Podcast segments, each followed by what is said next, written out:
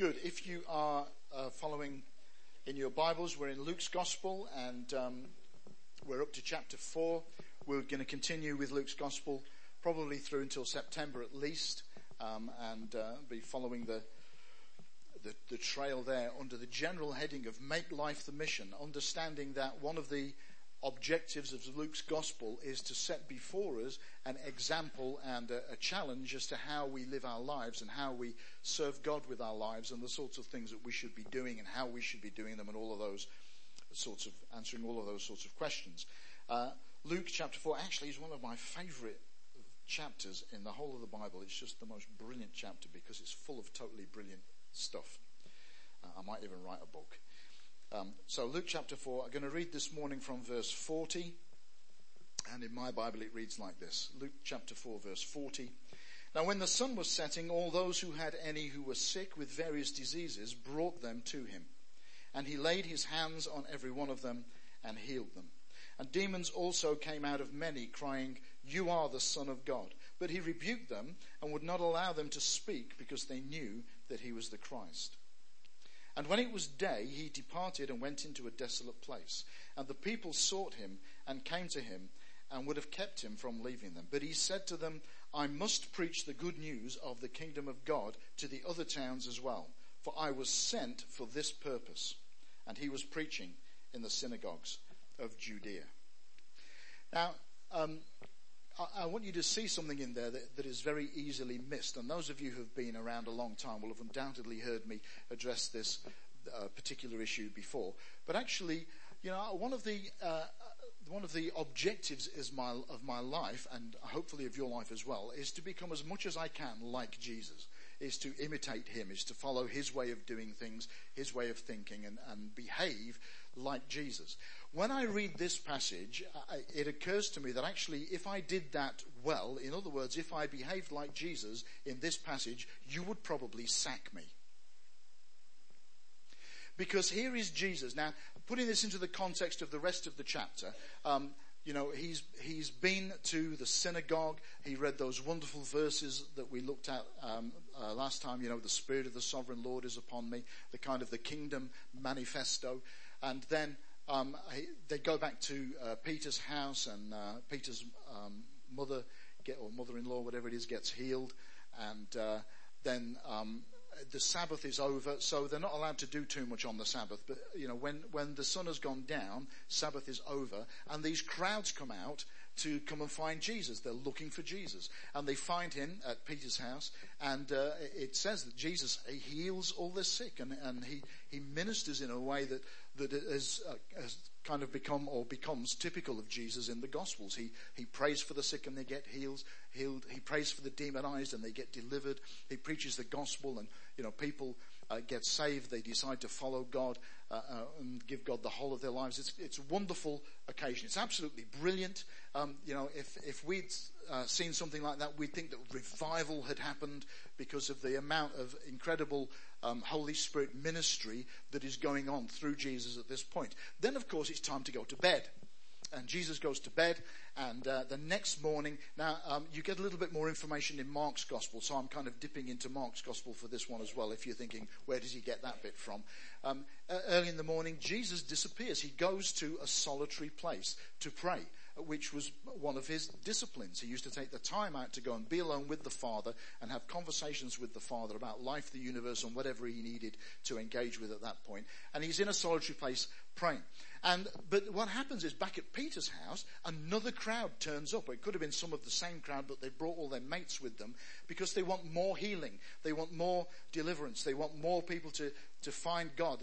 And all of this is kind of happening back at Peter's house. And the disciples go looking for Jesus. And when they find Jesus in a solitary place, they say, Jesus, you got to come back right now. You must come back straight away. There's a big crowd at Peter's house. And, um, you know, they're all looking for you because they want you to pray for them. They want you to speak to them. They want you to do all of this wonderful stuff that you do. And they're all waiting for you now. And Jesus, filled with love and compassion, says, no. We're not going that way. We're going this way. Now, I want to tell you, if I did that, can you imagine? Um, that if revival broke out here this morning and we had healings all over the place and people came rushing in off the streets and they all decided they were going to follow Jesus and give their lives to him and it was absolutely bliss. We had the best time we've ever had and then we go home and we have our tea and tomorrow morning there's a big crowd outside and you know, uh, imagine that Russ gets in first to open up and there's a couple hundred people waiting outside because they want some of this ministry from the church and Russ rings me up and says, Dave, you've got to come straight away. There's a crowd of people looking for Jesus and looking for ministry. They need you to come and speak to them and pray with them and help them. You must come straight away. If I said no, what would you think? I mean, seriously, you probably would want to sack me, wouldn't you? You'd be, there'd be an advert, you know, in the Nottingham Post next week for a new pastor. Uh, wouldn't you? Because it just sounds crazy, doesn't it? But actually, that is exactly what Jesus does. Now, there's, there's good reason for this, and I'm going to unpack this for you so that you understand that. But I want you to see that for, right from the outset. There's something that a guy called Jim Collins wrote in a, in a book once, and what he said was this Good is very often the enemy of best. Did you get that? Good is very often the enemy of best. Because very often in our lives we can be distracted by something which is good and it will keep us from what is best. So Jesus is not saying that's a bad thing to go and pray for those people. He's not saying that's a bad idea. He's not saying those people shouldn't get prayed for. But what he's saying is actually my job at this point in time, my purpose at this point in time is something different. I have got to move on. I've got to go to the next place because if I don't do that, I won't be able to fulfill my mission. Jesus was living to the purpose for which he was sent. He says, this is the purpose for which I was sent. And then he goes out and starts to fulfill that purpose. So let's have a look a little, in a little more detail at some of the things that are going on here.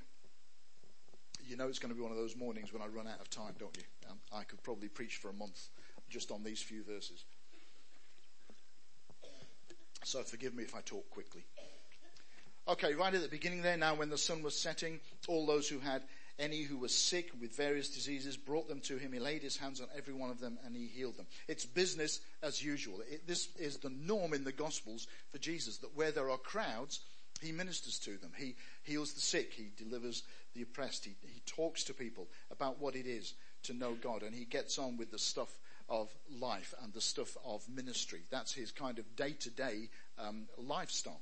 And um, just reflecting on this, you know, uh, this year, for us is going to have a lot of business as usual about it. You know, because we're going to keep doing all the things we do. We're going to keep running the cafe. We're going to keep opening the soft play. We're going to keep doing the tots clubs and the kids clubs and the Wrinklies clubs. And the, Sue tells me off for calling them the Wrinklies. The club for the older generation, the Wrinklies club. Um, the cinema, the choir, the food bank, job quest, life groups, church, all of the things that we do, we're going to keep doing those and we're going to give ourselves to those things. What we must be careful of is that in the doing of the day to day, in the doing of the things that we normally do, is that we don't miss the purpose of God. Is that we don't miss the voice of God speaking to us and giving us direction and helping us to see better the things that we should be giving our lives to. Because it might be that some of the things that we did in 2015, he doesn't want us to do in 2016. It might be that their time is up and we need to understand the purpose that God has for us in this year in order that we can engage fully with it. And we will plow ourselves into the business as usual, but we will have an ear open to see what God wants to say. Are you with me? I also want you to see here at verse 42 it says, and when it was day he departed and went into a desolate place one of the reasons that Jesus was so successful in his life and ministry was that he had personal disciplines which he treated as being very, very important. Hello? And uh, one of the challenges that we face in life is because life is so busy, because there are so many other things that want to press in on us and, and, take our time, is that we can miss the important, foundational, basic disciplines which actually give us the things that we need to be the people that God wants us to be. In short, this. In 2016, maybe you need to think about what robs you of your time and what actually is being robbed there. Number of people over Christmas, and um, you know, I, I can imagine the withdrawal symptoms setting in now, have deleted Facebook from all of their devices. because, uh, and, uh, you know, reading their testimonies, it sounds like um, they have lost hours in a day looking at Facebook and sticking stuff on Facebook, which would be better spent reading their Bibles and talking to God. That'll be much more fruitful, let me tell you, than hours wasted on Facebook.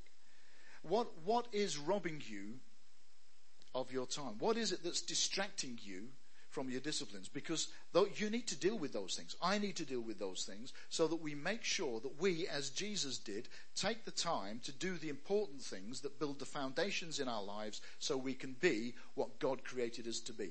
Are you with me? And you know what they are, don't you? You know that it's important to read your Bible because uh, you, you'll understand more about God and you will give God the opportunity to speak to you. You know that it's important to spend time in prayer. And by prayer, I don't mean going to God with a shopping list, but actually taking the time to listen and hear what God has to say about stuff. These things are foundationally important. They were a, an established part of Jesus' life. There were, there were disciplines that he um, clearly thought were important, important enough to get up at some ridiculously early hour, you know, and go and find a quiet place where nobody would bother him to get on with these things. And if he's our example, as we keep singing and keep saying, then we also need to engage with those things in the way that he did. Are you with me? Okay. We have to make sure that we make the time this year to pursue those important disciplines. The next thing is this. And the people sought him and came to him and would have kept him from leaving them. Or in Mark's gospel, it's the disciples who find him because the crowd of people are still back at, at Peter's house and, and they want Jesus to come back and they don't want him to leave. And the challenge is this there will always be distractions. There will always be voices crying out who say that they want us to do something. Sometimes saying they need us to do something. And, and that can be a very subjective thing, can't it? Sometimes actually that might be true. Sometimes people do need us and we do have to respond. Very often people just want us, they don't actually need us. You understand the difference? Yeah? Um, but there are always distractions, and this is where we have to bear in mind that um, that Jim Collins statement that good is very often the enemy of. Well, I think he says great, doesn't he? Good, good is the enemy of great. What he means by that is this, that there are, listen, there are millions of good things that you could be doing with your life and with your time in 2016. If you try to do all of them, you will kill yourself. If you try to do all of them, you will not see 2017. Because there are so many good things, so many great things that need doing. What we have to understand is what God made me for. What is my purpose? You know, why, why am I on the planet? What is the specific contribution that I make to all of this that nobody else can make? Because that's the thing that needs to be right in the forefront of my thinking, and that's the thing that needs to guide me through this year. Understanding what God built me for. What is my purpose? What has God spent my life shaping me for? What does all this experience and understanding and education and input, what does it all add up to? Why, you know, what place has it brought me to? Uh, you know, who am I? Big question. Who am I? And therefore, you know, having answered that, where do I fit and how does all of this stuff work out in life in order to achieve God's purposes through me? Now, if you don't understand that, then you don't have a sense of direction.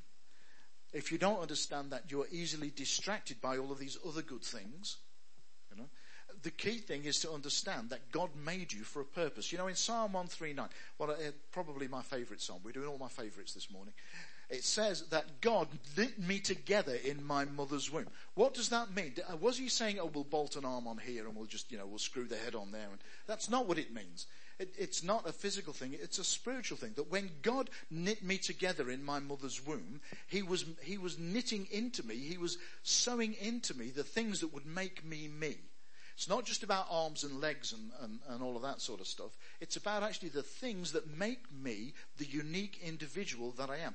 God sewed those things into me. He knit those things into me in my mother's womb. And the day that I was born, it was something unique. Because there's never been another me and there never will be another me. And I know that you're very happy about that.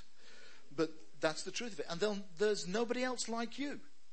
You are totally unique. I talk about my twin daughters all the time. You, you can't tell the difference. I had trouble again this Christmas. I mean, they're wearing different clothes to help me, but I still had trouble this Christmas telling one from the other. It, and it doesn't help me now that, you know, they've all got kids and they pick each other's kids up. And that's even more confusing. But I want to tell you, if you sit down and have a conversation with them, they are totally unique. You know, i am having conversations with Laura about church planting because that's what she and her husband are going to do. They're going to plant a church in the north of Manchester.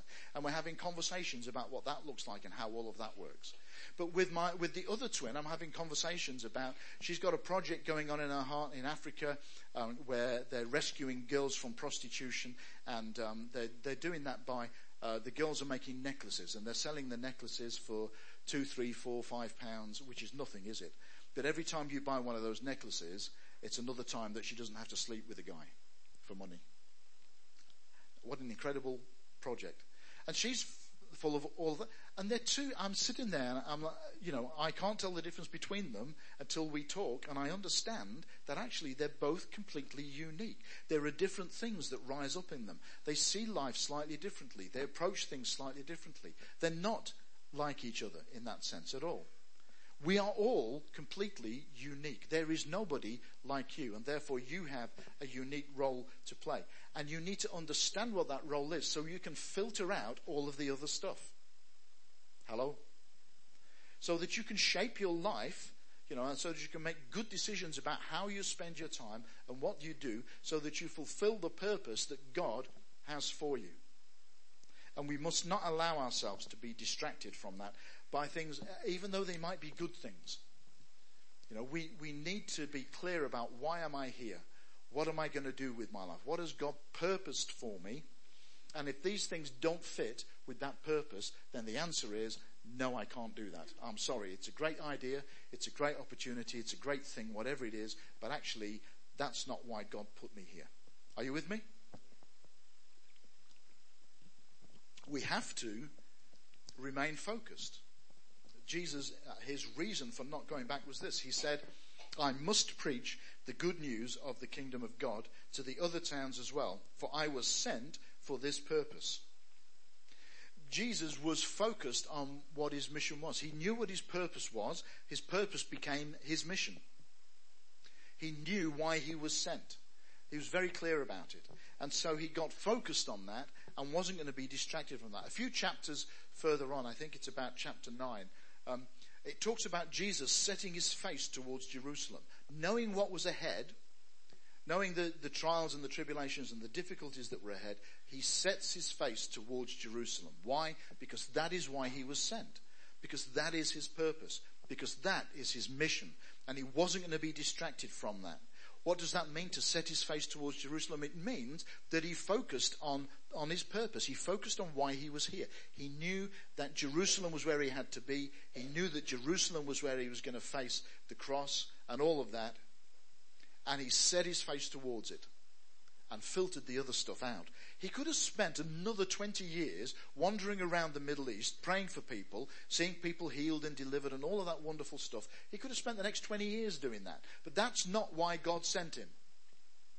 His purpose was, yes, part of that purpose was to do that and to teach others to do that. But his central purpose was to come and to pay the price of our sin so that we could get reacquainted with God and he focused on Jerusalem. He, he set his face towards Jerusalem and he wasn't going to be distracted. And we need to find that same kind of attitude within ourselves, that we understand what it is God has given us and then we get focused on that and we plow towards that. Now plowing towards that could involve a number of things. So, my, my daughter and her husband are going to plant a church. Um, they'll probably actually make a, a, proper start on that sometime in the middle of 2016. Um, uh, God has put all of the pieces in place so that they can now move to the area where they want to plant the church. And um, there is a small group of people gathering around them. But listen, it's easy to say that in two or three sentences, but it's taken them three or four years to get to this place because God has had to do things to get them into place. And if you you know, I know there are people here this morning who, who would see themselves as preachers, as teachers, as ministers of the word. You, you can't just stand up and do that. You've got to make some investment in yourself first.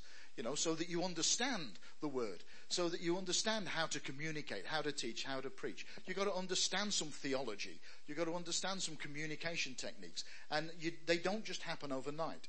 So we've got to in, invest in ourselves to get us to this place, but we've got to do that according to purpose, according to our focus. Yeah?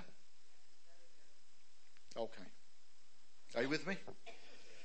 All right. The other thing that I notice here, which I think is really great about Jesus, is when he says he's going to do something, guess what? He does it. He, he says that, you know, my purpose, the reason that God sent me is that I will go through all these other towns and preach the gospel. And then in the very next verse it says, and Jesus was found going through all these towns preaching the gospel. In other words, he knew what his purpose was, he was bold enough to state what his purpose was, and then he gives his life to fulfilling that purpose. Are you with me? He was, he was completely yielded to the will and the purpose of God, and having said, you know, my purpose is to go through all of these towns and to, to preach the gospel and, and, you know, all of that stuff. This is what God sent me for. He then gets up and does it. Okay? It's one thing to understand that God has made you for something. It's something entirely different to actually get up and do it. And let me say, I know that many of us, particularly over this last year, have risen up to the challenges of this place and all the stuff that's going on here. And, um, you know, you've done a great job. But there are a lot of us who are still stuck in something in the past and not moving into the challenge of what God has for now. You understand what I'm saying? Yes. That we have, many of us, an idea of who it is we are and what it is we're supposed to do, maybe uh, even some of the specifics of the things that we're supposed to be doing, but we've not actually got up and engaged with them. And if you want 2016 to look just like 2015, stay in that place. If you'd like 2016 to look different to 2015, you've got to move out of that place. You've got to start engaging with the things that God has put within you. You've got to start grabbing a hold of those things that God has purposed for you and prepared you for. Are you with me? We've got to walk as we talk. Okay, we're not doing bad. I've got about 10 minutes left and I've got a little list of important points. So if you're making notes, this is the point where you can write things down.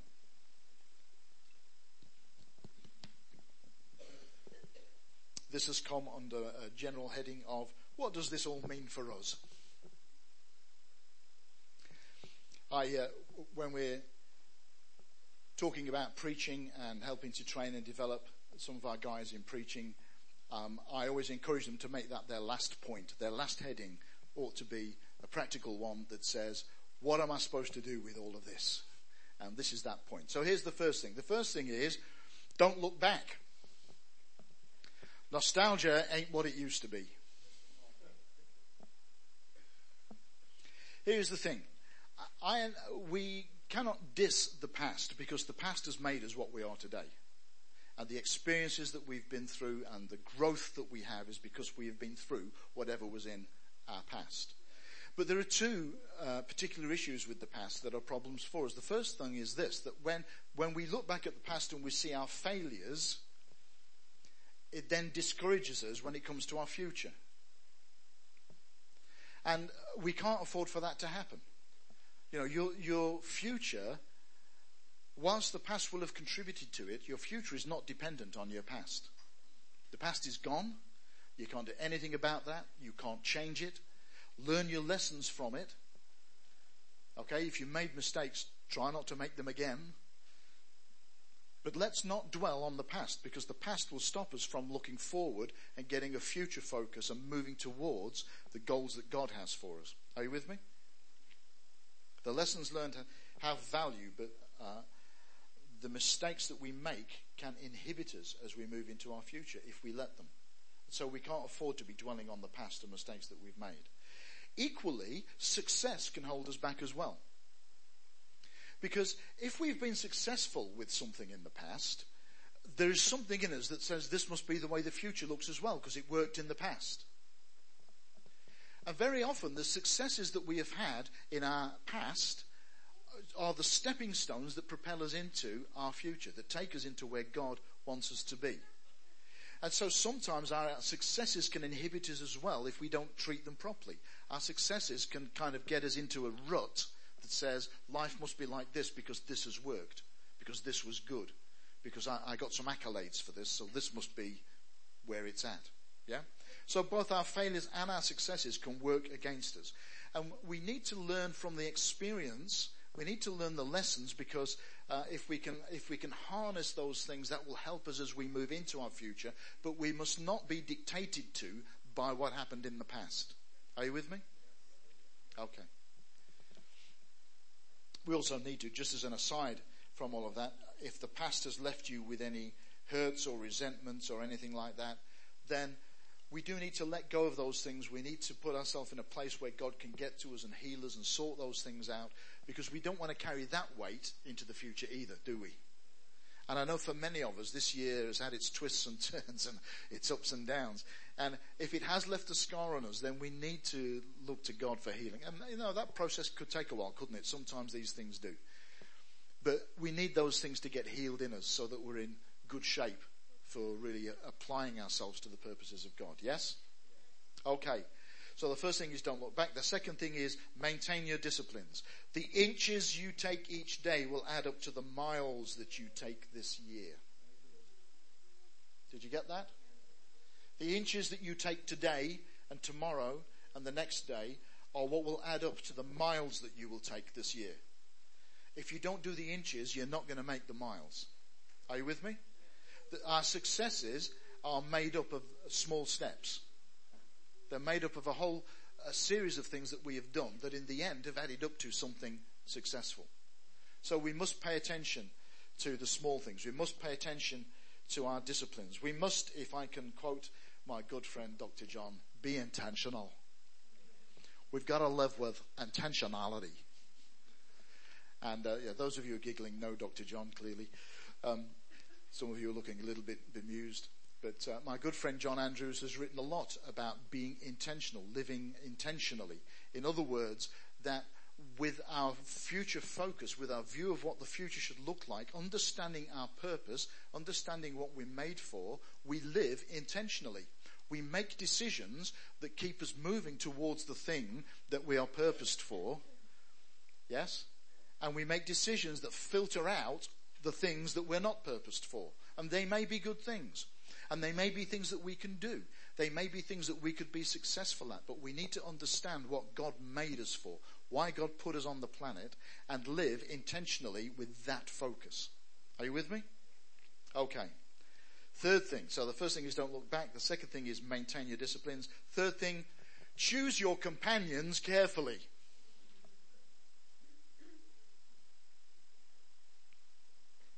I love that, that uh, Jesus gathered quite a crowd around him. And, uh, you know, a, a, lot of guys who were saying to him, you know, oh, this is great. We're going to follow this guy. We're going to get to grips with all of this. But Jesus wanted a, he, he, I mean, it's in the style of the rabbinical school, but we don't need to go into all of that. He needed to, he wanted to put together a team which would be a team. And out of all the guys that he had around him, he went up the mountaintop and he spent the night praying and then he came down and he picked out the 12 that were going to be his team. Why, why, did, why did he not just like look at the resumes and tick some boxes? Because he knew that this journey was not going to be easy. Because he knew that this journey was going to have immense challenges. And so he needed around him the people who would help him to finish the journey. Now, I would have, um, I would have a Joy Dakin on my team anytime. I would have Joy on because uh, Joy has never said a negative thing to me. I mean, she's challenged me on a few things, but she's never said anything negative to me that has taken the wind out of my sails. She's consistently encouraged me and she has consistently prayed for me. I would, I would pick Joy every day of the week and twice on a Sunday. Because if I'm going to finish this journey, I need a Joy Dakin in my life. Yeah? I, I would pick, if, you know, given the opportunity, I would pick Stephen Russ again. Why would I do that? Why would I do that? Why? Because the gifts and the commitment and the drive that these guys bring to the team help me to be who I need to be. And I can't be fully who I need to be in this context without those two guys standing either side of me. I can't do it. Now, we all need people around us. We all need people who will help us, encourage us, pray for us, challenge us, you know. Um, none of these people who I've mentioned are yes people. They don't just say yes because I've said something, but actually they very often will challenge me on stuff. And that's good because actually I need that because, shock horror, I'm not always right. I know that's hard for you to believe, but it's true. But if I'm going to finish this journey, and particularly if I'm going to finish this journey well, I need to be careful about the people I gather around me. I need to pick people who will help me to achieve my purpose and who I can help to achieve their purpose. Okay, it's a two-way street. But I need to be careful. You know, um, I love that you, you, these, there are these little things that go on in the Gospels which you can so easily miss. I love that when Jesus is going to pray for a dead child, he takes Peter, James, and John in the room with him. Why does he do that? Because Peter, James, and John are going to bring faith to the room. Because he knows that these guys will come in and they'll have confidence in Jesus, which helps Jesus, but they'll also have faith that God is going to do something. And in a faith filled environment, Jesus prays and the child is raised from the dead. Now imagine if he'd taken Judas in the room with him. you know, Judas would have been, Judas would have been like, you know, I don't think we can afford the bad publicity if this doesn't work. That would be, you know, really faith building, wouldn't it? You know, or Thomas, I'm not sure you can do this. You know, he needed people who would actually help him to achieve the purpose. And so we need to be careful about who we choose to, to accompany us. You know, the journey is going to be long. And we need to surround ourselves with faith builders and encouragers, prayer warriors, supporters, people who will speak the truth to us in love, people who will challenge us. And we need to choose them with the mission in mind. We need to choose people who will help us to achieve what God has put in us and what God has built us for. Are you with me? And listen, and it's in the wisdom of God that actually when you find people who will do that, they're actually, you're actually perfect for them as well to help them with their mission. Are you with me? God has a great way of doing that with the team. Okay. Fourth thing, we're nearly there, is the whole thing about understanding your purpose, understand what God made you for, understand that you have a mission in life that God has built you for, and engage with that mission, and don't let anything distract you or disturb you from that. Yes? Okay. Next thing, what are we on now? Is this five? Okay. Planet. Not planet as in, you know, the moon and stars, and, but plan it. We used to have a, a saying in another life um, when I was in um, sales and marketing. Uh, there used to be a, a saying, fail to plan, plan to fail. They used to say that all the time. And it's true. If you haven't got a plan, oh, put the top on the. If you haven't got a plan, okay, if you haven't got a strategy, if you don't know where you're going, you're not going to get there. Hello? Uh, my plan for 2016, you know, in order, in terms of my goals and my direction for 2015, actually starts tomorrow morning here at eight o'clock. I'm not going to wait until the middle of the year and kind of do a review of where I'm up to and see what happens. I'm actually coming in tomorrow morning with purpose.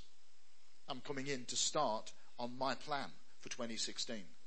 I'm coming in knowing what I need to do, where I need to go, what I need to achieve, and I've put some dates on things. I've put some deadlines on things. So I'm not going to let things, you know, drift through the year and suddenly get to December and think, oh, I haven't achieved this yet. I'm putting some deadlines on stuff so that I know that I need to get the work done and need to, you know, cover the bases, whatever else needs doing so that I get there effectively. Are you with me? Okay. Having made a plan, you then need to work the plan. Hello? That's another phrase we used to have. Plan your work, work your plan. Because a lot of us will sit down, it's like New Year's resolutions. A lot of us will sit down, we'll determine what we're going to do, and then we never do it. And all we did really was have a crazy half an hour where we sat down and made some resolutions. What a nonsense. Okay? If you are going to make a difference, if you are going to rise up and be what God made you to be, if you are going to achieve the purposes that God has for you, you need a plan and you need to work the plan. Jesus said, I have come, you know, my purpose is that I will go through all the villages preaching the good news. And what does he then do? That's his plan. What does he then do? He gets up and he goes through the villages preaching the good news. Yes? My plan five years ago was to establish something in Stapleford that started to provide genuine help for the community. It's taken us a long while to get there. It's been quite a journey. But where are we today? We're in a place where we've started to establish that. We're doing a lot of good stuff that really helps the community. And we're now in a position where we can do a lot more. How did we get there? Because step by step, we've worked the plan. We've pursued it. Are you with me? Okay. And the last thing on my list here, you'll be pleased to hear, because my phone just went blank, which means my time just ran out. The last thing is this. The time to start is now. The reason that most New Year's resolutions don't work is we keep putting them off till tomorrow. I'm going to lose some weight, but I'm going to start next week. I'm going to get up earlier and spend some time in prayer and, and meditation and talking to God. But I can't do it this week because it's too busy this week, so I'll be too tired, so I'll start it next week. And we all do it, right? So uh, just before Christmas, I started to notice a little bit of weight coming back on, you know, to this slender thing that is my body. And over Christmas, of course, I've had plenty to eat, so that's not helped. And in my mind, okay, I've been saying, well, I'm going on holiday in the middle of January and I don't want to really kind of, you know, miss anything good while I'm on holiday. You know, so in my mind, I'm saying I'll start at the end of January. At the end of January, I will start eating more healthily. Now, I want to suggest to you that, knowing myself as I do, that if I actually live like that, the eating healthier is not going to happen because when I get to the end of January, I'll think of some other reason not to eat healthier. If we're going to do this, we have to start now. If you're going to engage with this, it starts here. It starts now. You've got to start uh, focusing. You've got to start building a plan. You've got to start engaging with the purposes of God. Understand what He made you for. Understand that He has a great plan for your life. And that when you engage with the purpose that He made you for, you will prosper. Hello? Because that's what He promises. You know, when, when God says in the scriptures, I've got a plan for your life, a plan to prosper you, not to harm you, it doesn't mean that you can prosper at just anything. It means that you can prosper at the things that He made you for. Yeah? And that's what we need to engage with. And we need to start now. It starts here. This is where the rubber hits the road. So let's stand because I'd like to pray for you before we finish. And I'd like to encourage you this morning to grab a hold of some of these things. It's been recorded? Yes? Okay. There's just a quizzical look for a moment there. It has been recorded, so if you need to listen to all of that again, you can, uh, you can get it. Um, we'll stick it in the notices email. We'll put a link in for you. Um, but listen, if we can grab a hold of this stuff, uh, we can look forward to a spectacular 2016 where we can shape our lives and we can shape our ministries, we can shape our, our work, whatever it is we're doing, into something which will be really productive and which will achieve the purposes that God built us for. And we can be standing at the end of 2016 looking at a totally different scenario and feeling blessed and fulfilled that God has done his work through us. Are you with me? Okay. So let's pray.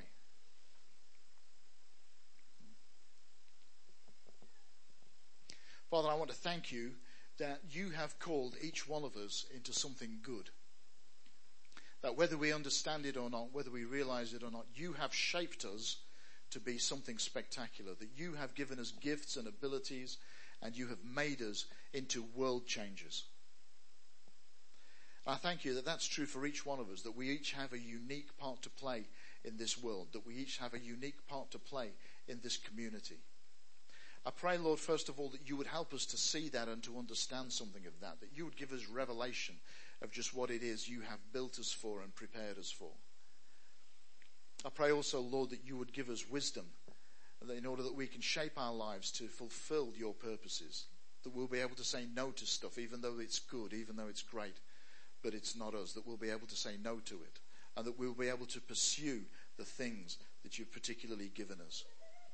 I pray, Lord, that you would help us to make wise decisions as we gather people around us to help us along our journey. I pray, Father, that you would give us wisdom as we, as we develop a plan and a, uh, and a strategy, and that you would give us the strength and the focus to plow through that and see it come to fulfillment. But most of all, I pray, Lord, in whatever we do and however we do it, that our lives would bring glory, bring glory to you, that, that the world would see Jesus through who we are and through what we do, and that you would be glorified in it. And now I pray that the Lord would bless you, that He would pour out His Spirit upon you, and that you would know that His hand is over your life, that He does have a plan for you, that He has a plan to prosper you, to do you good. And that as you understand that, as that settles in your heart and your mind, that it would put a smile on your face and that you would be happy and blessed. I pray that the Lord would draw close to you, that you would have that sense of His presence, that you would carry that sense with you, that you would know that He will not leave you or forsake you, that He is committed to you, that He is devoted to you because He loves you with an everlasting love.